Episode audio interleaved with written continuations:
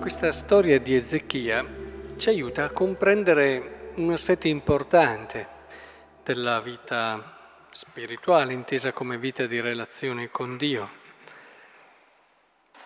Ezechia si ammala mortalmente.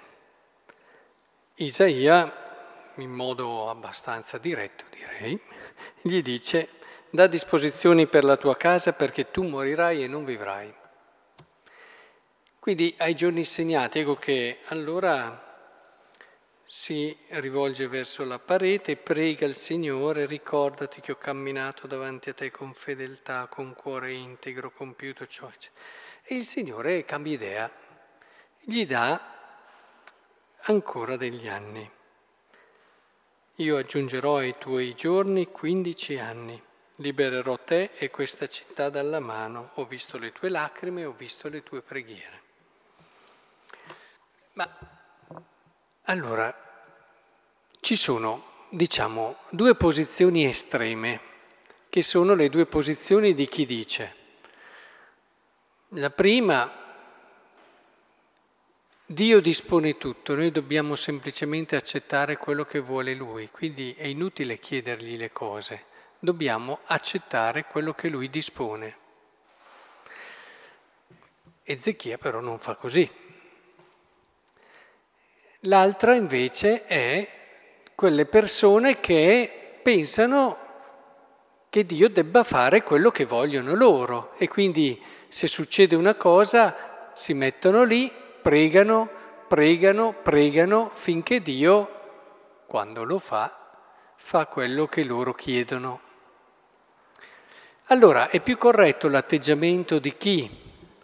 Eh, semplicemente si abbandona alla volontà di Dio e dice preghiamo perché siamo in grado di accettare la volontà del Signore. O è più corretto fare come a volte eh, si vede, pregano, pregano perché alla fine Dio faccia quello che noi desideriamo, perché riteniamo che sia più giusto. Io direi che nessuna delle due è corretta. E Dinanzi a quello che è un momento di difficoltà, dinanzi a una prova, è giusto pregare ed è anche giusto chiedere quello che il nostro cuore desidera. Ci sono delle grazie che il Signore desidera donarci attraverso anche la nostra preghiera e le nostre lacrime, proprio come è successo qui ad Ezechia. E quindi troviamo tanti santi che in situazioni di difficoltà hanno pregato e hanno chiesto a Dio eh, quello che il loro cuore con sincerità desiderava. E nella storia della Chiesa abbiamo casi dove, come diceva il Cottolengo, andiamo a forzare il Dio, dove il Signore ha ascoltato queste preghiere e ci sono altri casi invece dove il Signore non ha ascoltato queste preghiere o perlomeno le ha ascoltate, ma ha valutato che il senso migliore di salvezza per queste persone o situazioni era quello di continuare in questa linea.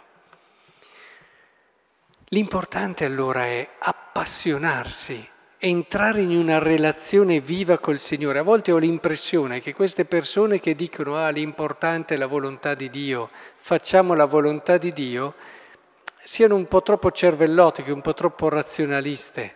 E, è vero, è importante fare la volontà di Dio, ma una volontà di Dio che non si ferma al cervello, ma passa e scende fino al tuo cuore e, e quindi generando tutto quel movimento dentro di te anche di difficoltà, di paura, a volte anche di ribellione interiore, scende giù e solo dopo essere scesa giù ecco che poi dopo ti porta ad aderire con tutto te stesso alla volontà del Signore. Quindi è giusto che noi in un qualche modo cerchiamo di pregare il Signore, di chiedergli le grazie, poi dopo averlo vissuto e vissuto con tutto noi stessi è giusto che accogliamo quella che è la sua scelta e l'accogliamo con tutto noi stessi. Chi è che ha fatto così? Il modello dei modelli. Gesù. Gesù ha pregato, ha chiesto anche a suo padre se era possibile il togliergli questa prova. Ma poi, dopo averlo vissuto, dopo aver vissuto a tal punto da sudare sangue, quindi gli è sceso ben più giù del cervello, ecco che poi ha accettato la volontà del Padre. Ecco, io credo che questo sia lo stile giusto, lo stile che ci caratterizza, lo stile che alla fine fa sì che noi diventiamo anche protagonisti, non in una passività che alla fine non ci coinvolge fino in fondo. Il Signore non vuole delle persone obbedienti eh, ma che però non ci sono con tutto loro stesse, vuole delle persone che lo amino, degli amanti veri, delle persone che, eh, anche perché i grandi della Bibbia sono persone che in certi momenti hanno anche lottato con Dio, eh, hanno anche fatto fatica e questa fatica li ha fatte anche andare ben al di là di un semplice rapporto formale, perché ci sono i cosiddetti cristiani dei rapporti formali eh, le vedete, no? queste persone molto educate, molto attente, non si fanno sfuggire mai il saluto, le scuse, tutto quello che c'è da fare, ma percepisci che però non c'è, non c'è quella, quel legame profondo, vero, non sono disposte poi a mettersi in gioco fino in fondo e, e non le senti come un qualcosa di Ecco, ci sono tanti cristiani, chiamiamoli, di quel rapporto formale con Dio.